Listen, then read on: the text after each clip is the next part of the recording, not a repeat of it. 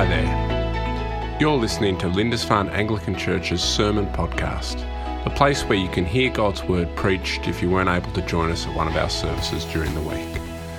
My prayer for you today is that as you listen to this message, you'd be challenged, encouraged, and equipped to live as a disciple of Christ in the world. May God richly bless you as you listen to this message today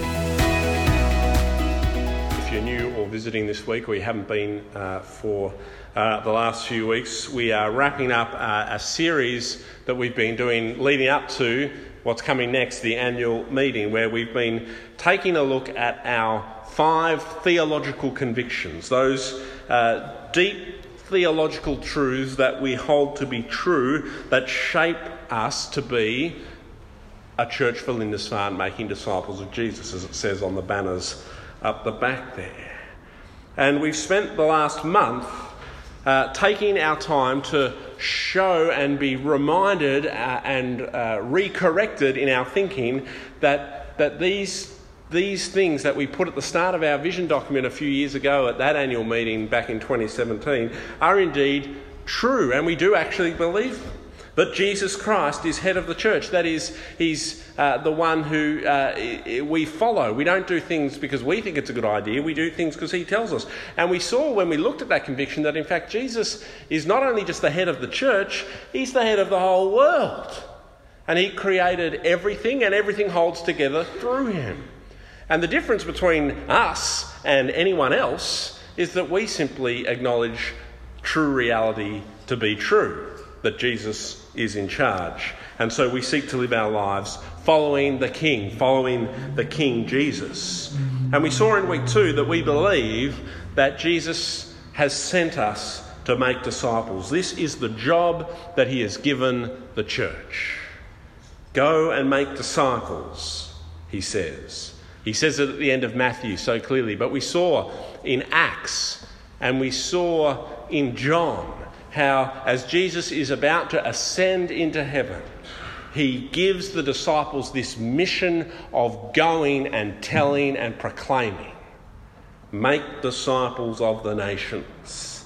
But he doesn't just say, here's a job to do. He actually gives us some tools for how to do it. And we saw how the early church put those into practice in the third week, where uh, they, they, they made disciples how? Through the preaching of the word through prayer and through acts of generosity and service, both to each other and to the wider community. That, that there was actually a method to Jesus' disciple making uh, mission holding fast to the word, being a people of prayer, and being a people of generous service to the world and to each other. We saw then, too, that as we seek to be a church following Jesus, a church that therefore is seeking to make disciples by word, prayer, and service, that this brings growth. The early church struggled with this, and things are hard when you grow. People start getting left behind.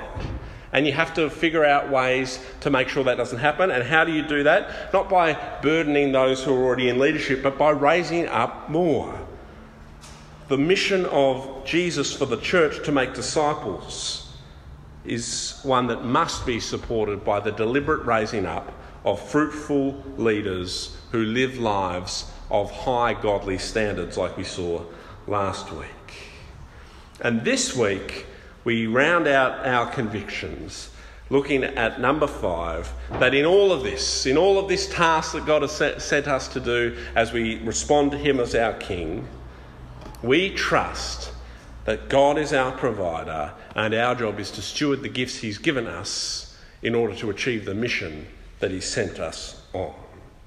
So let's take a look at these two parts to our fifth conviction God being our provider and us stewards of His gifts. Of course, this is kind of connected back to that first con- conviction Jesus Christ is head of the church because God being our provider is a statement that, yes, God is in control. He made everything and He owns everything. And this part of our conviction is stating our belief that it is God who owns the resources for ministry in this parish and throughout the world, and it is God who is able to bless and resource the ministry to which He has called us to. And we actually see story after story after story in the scriptures of God providing the resources for his people to survive and thrive as they seek to be his people in the world, showing uh, his word to the nations. So we had our reading from Deuteronomy 2, which is uh, as Moses begins to recap for the people of God how God has been with them in the, in the wilderness before they enter the promised land. And at the end of that reading, in verse 7, uh, he says, The Lord your God has blessed you in all the work of your hands. He has watched over your journey through this vast wilderness. These 40 years, the Lord your God has been with you, and you have not lacked anything. Moses is reminding the people of God how he has been with them on their journey and how he will continue to be with them as they head into the promised land if they stay faithful to God. And we know that Moses is telling the truth, don't we? Because we know the story of the Exodus and we know how God provided for his people when they cried out under the yoke of slavery. And we know how God provided for his people when they uh, were being chased by the Egyptians and he parted the Red Sea. And we know how he provided water from a rock and manna from heaven. Whenever they've been in trouble, God has provided. When there's been an enemy to defeat, God has provided. And Moses is saying, continue to have faith, though we know that they're not particularly good at that. But Moses is encouraging them, continue to have faith in the Lord Jesus Christ. Uh, sorry, in God, who we know through the Lord Jesus Christ. It's the same in the New Testament too, that the, the people of God trust in the provision of God so, in our second reading from Philippians 4, we read about how Paul has endured all this tough stuff in his ministry life, and yet through it all, he remains content because he knows God will provide what he needs. We read in our second reading about how Paul there uh, is praising and thanking the church in Philippi for their generous giving to support his mission of planting churches in other places. They have given generously to Paul, and Paul reminds them that, uh, that as they have given generously to the mission of God, they too can trust that God will support them in their mission. Philippians 4:19 and my God will meet all your needs according to the riches of his glory in Christ Jesus. The people of God trust in the provision of God to achieve the mission of God. And in fact, Jesus teaches the same thing. We heard a little bit about it in the children's talk this morning. But Jesus actually teaches us too, doesn't he? To rely on the provision of God. Matthew 6 and 7, where our children's talk reading came from this morning, uh, there Jesus reminds us of God's good provision for his people. When he's teaching us to pray in Matthew chapter 6, Verse 11, what does he say? Pray, give us today our daily bread. Ask God for your needs. And then, uh, back as, as that uh, section continues, uh, in chapter 7 of Matthew's Gospel, or if, you, if we were reading the Lord's Prayer in Luke's Gospel, this would be immediately after uh, his teaching on the Lord's Prayer. Jesus says, Which of you, if your son asks for bread, will give him a stone, or if he asks for a fish, will give him a snake? If you then, though you are evil, know how to give good gifts to your children, how much more will your Father in heaven give good gifts to those who ask him? Jesus is telling his disciples, God will provide. He does it for the birds. He'll do it for you. If you know how to do it for your kids, God will do it for you. He'll provide whatever is needed for the mission of the church, for the people of God. He's provided for Paul to enable his life and mission. He provided for the people of Israel for their life and mission. And it's really interesting, actually, isn't it, when you see that Jesus teaches in the Lord's Prayer to say, Give us this day our daily bread, after what? After he says, Our Father in heaven, hallowed be your name. Your kingdom come, your will be done. Give us this day our daily bread. The prayer first is for the mission of God, and secondly, for the provision of God to achieve the mission. If we align ourselves with God's disciple making mission, He promises to provide what we need to achieve it. Our job then, as it was for the people of Israel, as it was for God's people in the New Testament, is to steward those gifts in service of the mission. If God provides, then we need to be good stewards of His provision. We need to unlock His, the resources He has given us and deploy them for His service and not for our comfort we have been living out this conviction, haven't we, over the last few years at Lindisfarne, and it hasn't always been easy or comfortable. We spent some time uh, a year, 18 months ago, working through, maybe two years ago, in fact, working through that difficult and painful decision of what we were going to do with the assets God had blessed us with. And of course, we know Oh, many of you will know that St James was recently sold.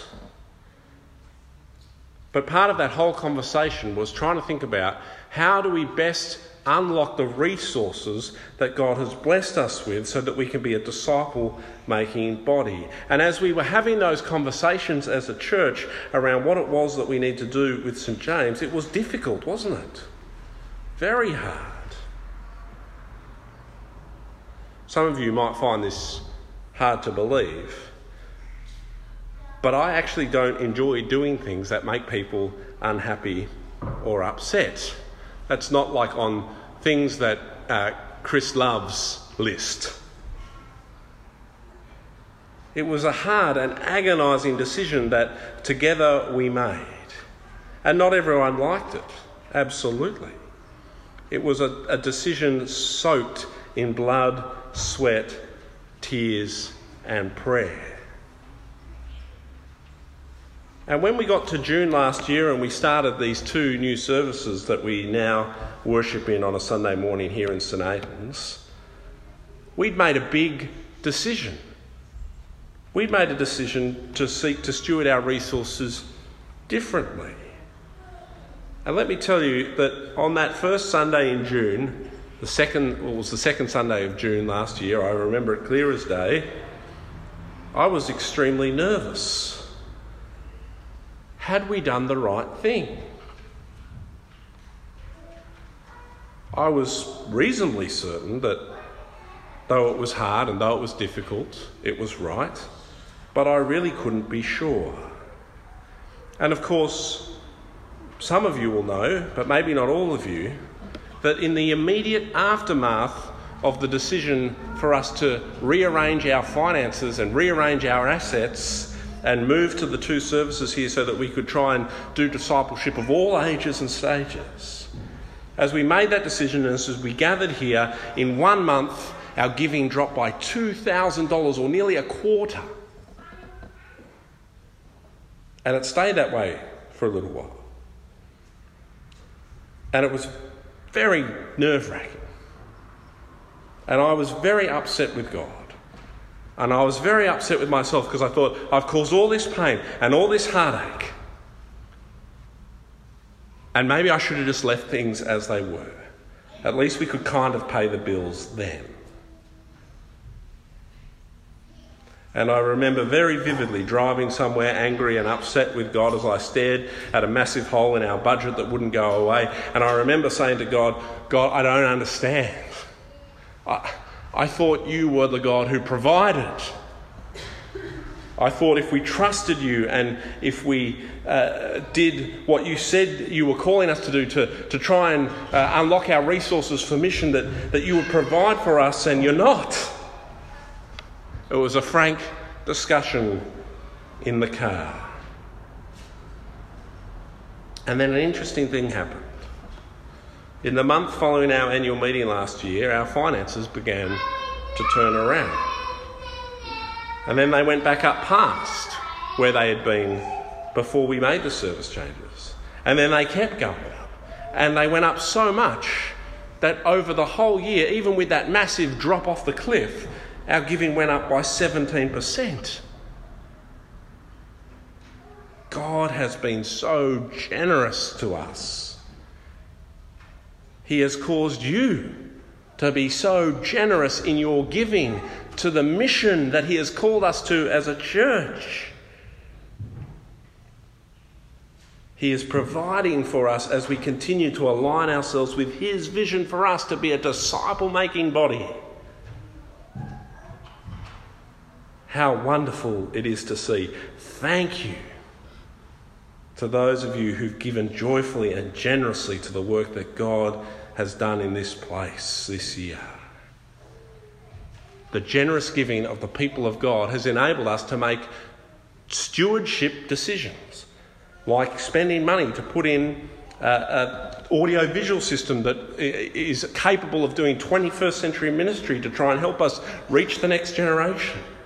We're able to do some of those things because of the generous giving of the people of God covering our day to day expenses. As a church, we've become much less reliant on interest. As God has moved in us and caused us to align with His mission, we have seen His blessing grow.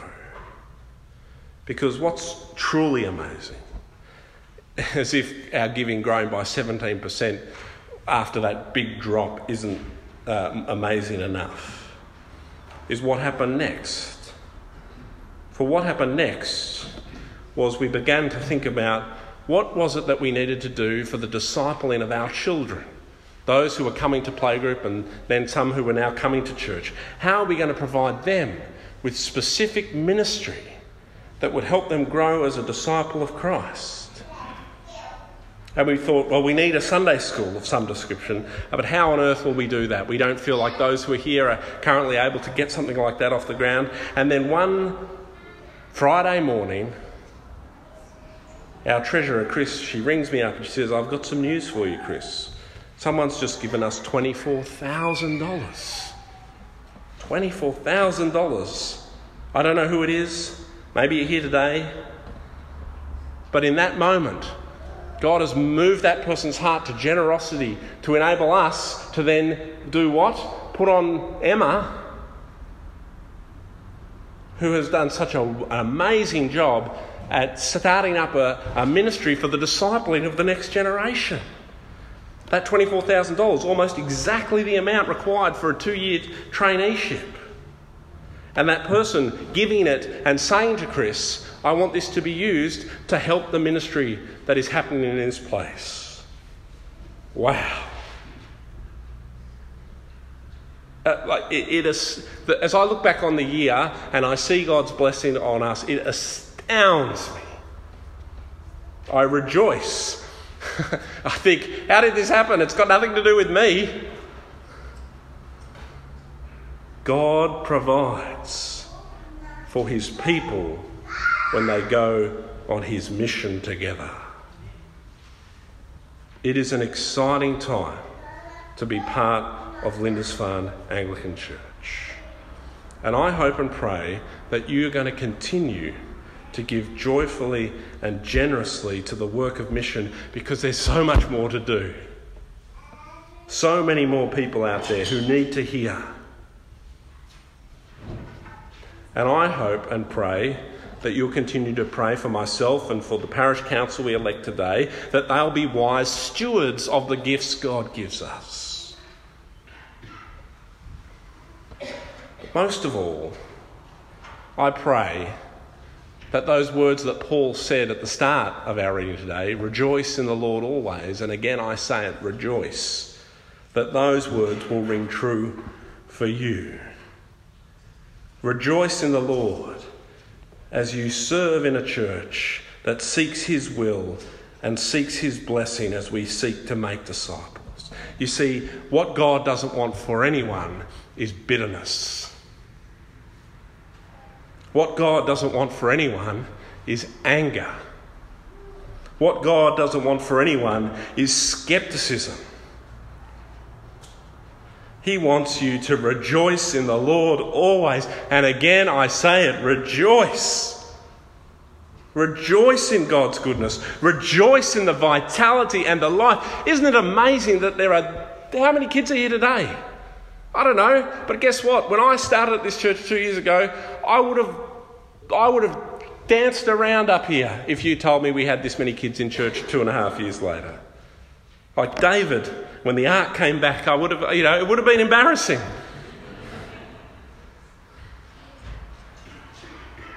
Enjoy what God is doing in this place because it's exciting. And I'm not saying this to toot my own horn, I've got no idea really how it's happening. But through the prayerful generosity of God's people seeking His will for us as a church. God doesn't want you to be bitter. He doesn't want you to be angry. He doesn't want you to miss out on the joy that He is bringing the people of God as they do the mission of God through good times and bad. Jesus Christ is head of the church, and he has sent us to make disciples by word, prayer, and service, supported by fruitful, godly leaders, God being our provider, and us stewards of his gifts. My belief that as we continue to align ourselves with these convictions and as we continue to act upon them, we will continue to see God do astounding and amazing things as He blesses us, as we steward His provision, and as we continue to be a church for Lindisfarne, making disciples of Jesus Christ. I am excited to see what God does in the next 12 months. Amen. Hey there. Thanks so much for listening to this message today. I hope you were encouraged by God as He spoke to you by His Holy Spirit. Please head to our website if you'd like more information about our church www.lindisfarneanglican.org.au or like us on Facebook by searching Lindisfarne Anglican. We are a church for Lindisfarne, making disciples of Jesus. God bless.